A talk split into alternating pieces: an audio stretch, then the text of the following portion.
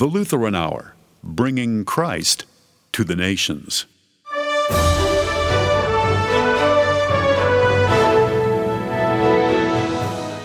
The biographies of great people can inspire us to do better.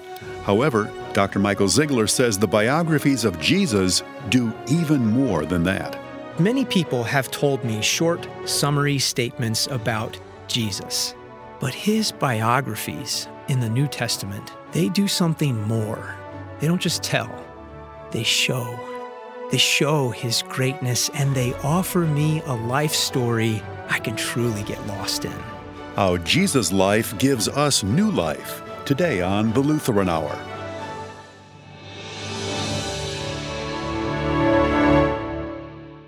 Hello, I'm Mark Eicher. Thanks for making this program part of your day, and thank you for your faithful support.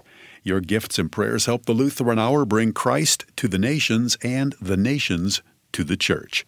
Learn more at LutheranHour.org. Now, with today's message, here's our speaker, Dr. Michael Ziegler. When I was little, I decided that I wanted to be a great runner. After I watched the movie Chariots of Fire, you remember it, first released in 1981, Chariots of Fire is a great movie about great runners with a great soundtrack to go with it. I was 7, maybe 8 years old when I first saw it, and much of the movie's deeper themes were lost on me, but I recognized that there was something great about it. And the next time I was in a foot race, I lifted my chin up, and with that soundtrack in my head, I ran. I ran like I was the Flying Scotsman. The Flying Scotsman, that's what they called Eric Liddell, one of the main characters featured in the movie Chariots of Fire. Outside of the movie, I didn't know much about him, but recently I read a biography about him titled The Final Race by Eric Eichenberger. Eric's biography is one of those stories that you could get lost in. Eichenberger tells the story of what transpired after the events depicted in the movie.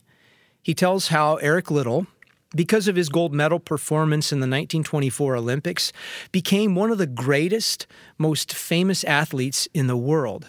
How the adoring world lay at his feet, and he could have practically anything he wanted. But Eric Liddell was in a longer race toward another kind of greatness.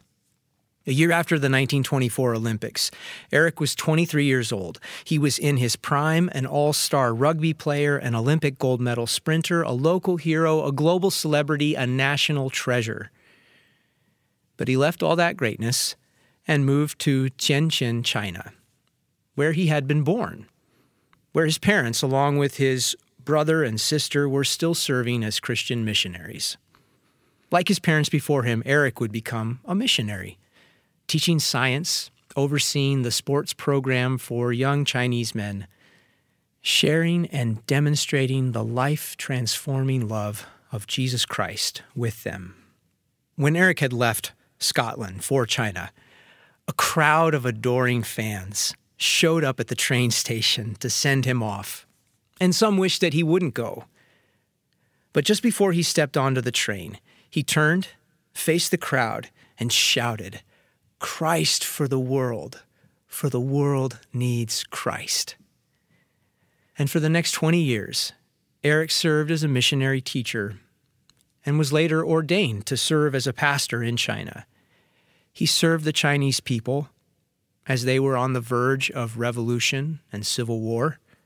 He served when China was invaded by the Empire of Japan in World War II, and he continued to serve when the Japanese bombed Pearl Harbor, just after his wife and daughters escaped to Canada. But Eric and hundreds of other foreigners living in Japanese-occupied China were imprisoned in internment camps. And for the last 4 years of his life, separated from his family as a prisoner of war, Eric served his fellow prisoners, many of whom were children. He served them as a teacher, as a pastor, as a fellow worker and friend. He died of a brain tumor in the prison camp just before the war ended. He was 43 years old. Soon after Eric began serving as a missionary in China, a friend from Britain sent him a letter asking him what books he would like to be sent for him to read. Eric replied, "The kind of books I would like most would be biographical. Books about the lives of great people." He said, "I think that kind of book always helps one most to do better." See, a well-written biography doesn't just tell, it shows. That's why Eric wanted biographies. That's why I was reading Eric's biography. And that's why the first followers of Jesus of Nazareth quickly recorded his biography. 4 of them, actually: Matthew, Mark, Luke, and John. These inspired biographies don't just tell us of Jesus. They show, and they continue to put before every reader and hearer the unique greatness of Jesus Christ. Before leaving for China, Eric and a pastor friend of his traveled throughout Britain. Thousands of people came out to see the Olympic champion, the Flying Scotsman, in person, and to hear what he had to say. On one occasion, Eric said to the crowd, "Many of us are missing something in life, because we are after the second best. We are placing before you the things we have found to be the best. We are putting before you the one who is worthy of all our devotion, Jesus Christ, the one who can bring out the best that is in us." You see, for Eric, Jesus' biography was great on a different level. So I read this biography about Eric Liddell, and it showed me something that short, summary statements about him couldn't. The book offered me a life that I could get lost in for a little while. Likewise, many people have told me short, summary statements about Jesus: that he is fully God and fully man, that he sacrificed himself on the cross, that he saves us in this greater exodus, departure from the power of sin and death and the devil. And he lives to lead us into God's kingdom that will never end. All those short statements tell me the truth about Jesus. But his biographies in the New Testament, they do something more. They don't just tell. They show. They show his greatness, and they offer me a life story I can truly get lost in. So listen with me to this portion of the Gospel according to Luke, the 9th chapter, and lose yourself with me in the life of Jesus. Now, when Jesus had gathered together the 12, the disciples, he gave them power and authority to drive out all demons and to cure diseases. And he sent them out to proclaim the kingdom, the rule and reign of God, and to heal the sick. And he told them, "Take nothing for your journey, no staff, no bag, no bread, no money, no extra tunic. And whatever house you enter, stay there until you leave that town. And if people do not welcome you, shake the dust off your feet when you leave, as a testimony against them." And they set out and started going from village to village, proclaiming the good news and healing people everywhere. Now Herod, the tetrarch, the regional ruler, heard about all that was going on, and he was perplexed, because some people were saying John the Baptist had been raised from the dead, and others that Elijah had appeared, and others that one of the prophets of old had come back to life. But Herod said, "I beheaded John. Who then is this that I keep hearing such things about?" And he was seeking to see him. Now, after the apostles, those who had been sent out, returned, they reported to Jesus what they had done. And Jesus took them with him, and they withdrew by themselves to a town called Bethsaida. But the crowd learned of it, and they followed him. And Jesus welcomed them. He welcomed them, and he continued to speak with them about the kingdom, the rule and reign of God. And he healed those who needed healing. Now as the day began to wear away, his disciples came and said to him, "Send the crowd away to the surrounding villages and countryside to find food and lodging, because we are in a desolate place." And Jesus said to them, "You give them something to eat." They said, "We have no more than 5 loaves of bread and 2 fish, unless we are to go and buy food for all these people." For there were about 5,000 men there. And Jesus said to his disciples, "Have them sit down in groups of about 50 each." And they did so. And everyone was seated. And then Jesus, taking the 5 loaves of bread and the 2 fish, looking up into heaven, he spoke a blessing over them. And he broke the loaves and began to give them to his disciples to set out before the people. And everyone ate and was satisfied. And what was left over was taken up, 12 baskets of broken pieces. Now it happened, when Jesus was praying privately, and his disciples were with him, he asked them, "Who do the crowds say that I am?" They answered him, "Some say John the Baptist, others say Elijah, and others that one of the prophets of old has come back to life." And he said to them, "What about you? Who do you say that I am?" Peter answered, "The Christ, the Messiah of God." And Jesus strictly charged them and commanded them to tell no one about this, saying, "It is necessary for the Son of Man to suffer many things, and to be rejected by the elders and the chief priests and the scribes, and to be killed, and on the 3rd day, to be raised to life." And he continued to say to all, "Whoever wants to come after me must say no to himself, must deny himself, and take up his cross daily and follow me. Because whoever wants to save his life will lose it, but whoever loses his life for me will save it. For what does it gain a person if he gains the whole world but loses or forfeits himself? Because anyone who is ashamed of me and my words, of him will the Son of Man be ashamed, when he comes in his glory, and the glory of the Father, and of the holy angels. But I tell you, there are some standing here who will not taste death until they see the rule and reign of God." Now it happened, about 8 days after Jesus had said this, he took with him Peter and John and James and went up the mountain to pray. And it happened, while he was praying, the appearance of his face changed, and his clothing became bright as a flash of lightning.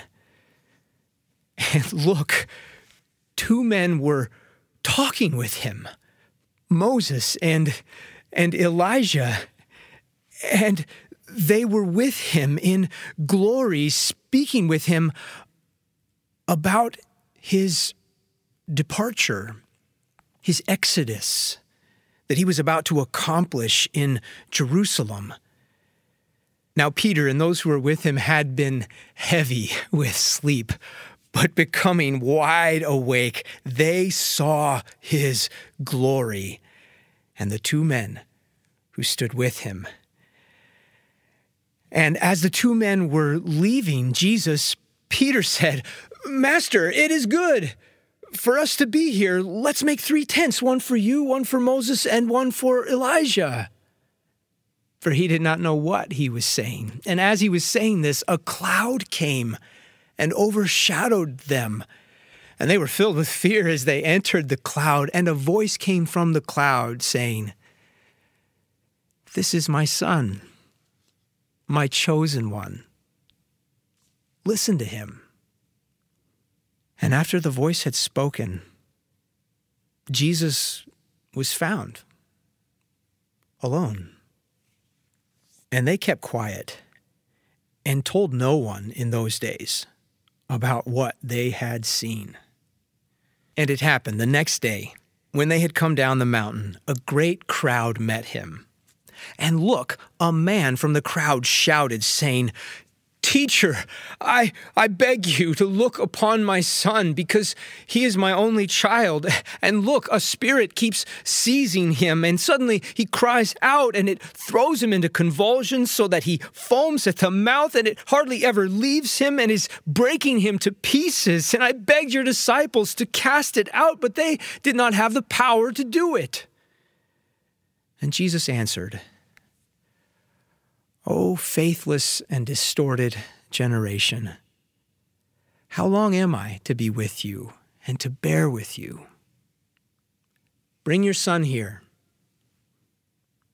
And as he was coming, the demon threw him to the ground in a convulsion. But Jesus rebuked the unclean spirit and healed the boy and gave him back to his father. And everyone was astonished at the greatness of God. But while they were all marveling at everything he was doing, Jesus said to his disciples, "Let these words sink into your ears. The Son of Man is about to be delivered into the hands of men." But they did not understand what this meant. And it was hidden from them so that they did not grasp it, and they were afraid to ask him about this saying. And then an argument arose among his disciples about which one of them was the greatest. But Jesus, knowing the reasoning of their hearts, took a child and put him by his side. And he said to them, "Whoever welcomes this child in my name welcomes me, and whoever welcomes me welcomes him who sent me. For the one who is smallest, who is least among all of you, is the one who is great." Luke chapter 9. The Oscar-winning movie Chariots of Fire isn't just about Eric Liddell. It also tells the story of his friend and longtime rival, Harold Abrahams. Harold, according to his biographer, struggled with deep-seated insecurity for much of his life. Harold wanted to be the greatest. But no matter how hard he ran, he could never seem to finish that race. The end of Chariots of Fire shows the British athletes returning victorious from the Olympics on the train into London. Crowd of reporters and adoring fans are there to meet them as they exit the train. But Harold, if you remember, hangs back. And after almost everyone else is gone, we see him step out with an empty look on his face. Harold had just won the gold medal in the 100-meter race at the Olympics. They said he was the greatest, the fastest man on the planet. He'd been to the mountaintop. But now, back in the lowlands of everyday life, his high gradually gave way to an anticlimactic emptiness. There's something about reading a biography that can help you think about your own unfinished story. In that long valley of everyday life, why do I feel this emptiness? When you start to lose yourself in Jesus' biography, you can see your situation more clearly. That emptiness comes from running after greatness on your own terms. Whether it's the greatness of a gold medal, or the greatness of power to help people, or the greatness of a free lunch. The story of Jesus shows you why you can't outrun this emptiness. Because there are forces of evil compared to which we are the smallest and the least. And these powers have persuaded each one of us to pursue greatness on our own terms. They've imprisoned each of us in our own little insecure life stories. But Jesus' biography offers greatness on God's terms. To be great is to lose yourself in Jesus, to find yourself at his side. And in his name, welcome other little ones there as well. After watching Chariots of Fire when I was a boy, I wanted to be great, like Eric Liddell. And now, all these years later, I got lost in reading his biography. Eric Liddell, the great, inspiring man who was praised as one of the greatest athletes on the planet, who traded fame and fortune for quiet, humble service, who served even the smallest and the least, hungry, lonely children, mostly forgotten in a wartime prison camp. Eric once wrote that the cross of Jesus and what has been done for us by God is far greater than anything we are doing. There was more to Eric's race that I didn't see at first. At the center and on every page, there was Jesus. Jesus with him on the mountaintop, Jesus with him through the valley, Jesus in the smallest and the least. It turns out I do want to be great, like Eric Liddell was great. I want to run that race with him. I want to be a little one at Jesus' side. And I welcome you to join us there as well. Please pray with me. Jesus, I am tired of running after greatness on my own terms. So let me lose myself in you, that I may live truly. Amen.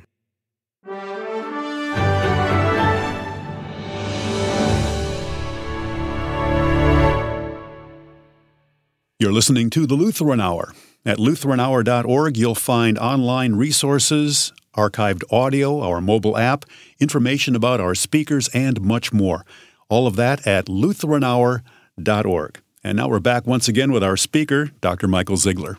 And first, I just want to congratulate you on 40 years of service with Lutheran Hour Ministries. That's impressive. Thank you. I appreciate that. Thank you. It's been a great blessing and a real privilege to be working here with you and with all the other speakers over the years. Your voice and your talents are a great blessing to the church. Well, all glory be to God. Thank you.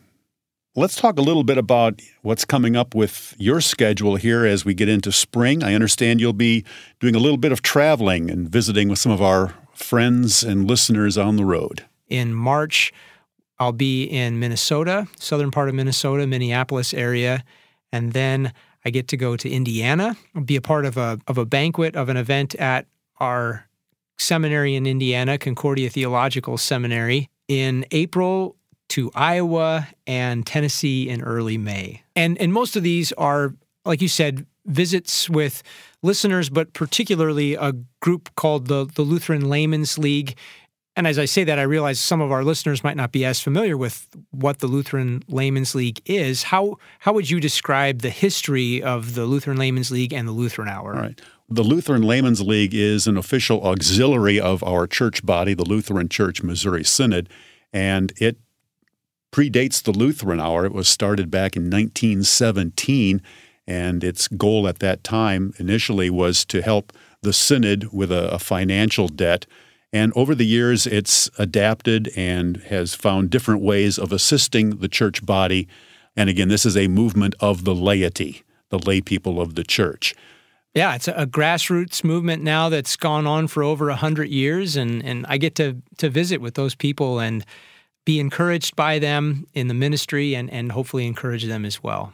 What can we tell our listeners about what's coming up on the program in upcoming weeks? We are going to continue listening to the Gospel according to Luke. We'll move now into the center of the book, Today, of course, is Transfiguration Sunday. It is the high point in some ways. We're up on the mountain. We see Jesus in all his glory with Peter and James and John. But now we transition into the season of Lent, which is traditionally a time of more serious reflection, or sometimes even somber reflection on our sin, on how we continue to fall short. We come off the mountaintop back into the valley with Jesus. And I think Lent is something that certainly has no connection in our popular culture. People think of Mardi Gras, but the idea of Lent, that seems so foreign, I think, nowadays. It is. It's strange to slow down and to think about where you fall short, to think about how you could return back to the basics, to repentance and faith. But that's what the Christian life is all about, is returning to those basics. Jesus said, I didn't come to call the righteous, but sinners to repentance. And so that's what we do. Lent is a time to do that. So like I said, we'll be listening to these passages from Luke chapter 11, 15, and 19 over the next few weeks. These will complement the lectionary readings. Those are the readings that are appointed in some churches, in many churches. And then we get to the point in the Gospel of Luke where the narration slows down and he focuses on the last 24 hours of Jesus' life before he's crucified and risen from the dead, and typically called Holy Week, the Passion of Jesus Christ.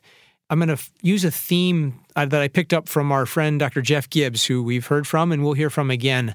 And it's from the book of Genesis, chapter 50, when Joseph's brothers come back and say they're sorry for all the terrible things they did to him. And you remember what he said? He said, "You meant it for evil, but God meant it for good." And we're going to use that as a way of reflecting on the events of the crucifixion of Jesus. Taught by our Lord and trusting in his promises, we are bold to pray. Our Father, who art in heaven, hallowed be thy name. Thy kingdom come, thy will be done on earth as it is in heaven. Give us this day our daily bread, and forgive us our trespasses, as we forgive those who trespass against us. And lead us not into temptation, but deliver us from evil. For thine is the kingdom, and the power, and the glory, forever and ever. Amen. Receive the blessing of the Lord. The Lord bless you and keep you. The Lord make his face shine on you and be gracious to you. The Lord look upon you with his favor and give you peace. Amen. This has been a presentation of Lutheran Hour Ministries.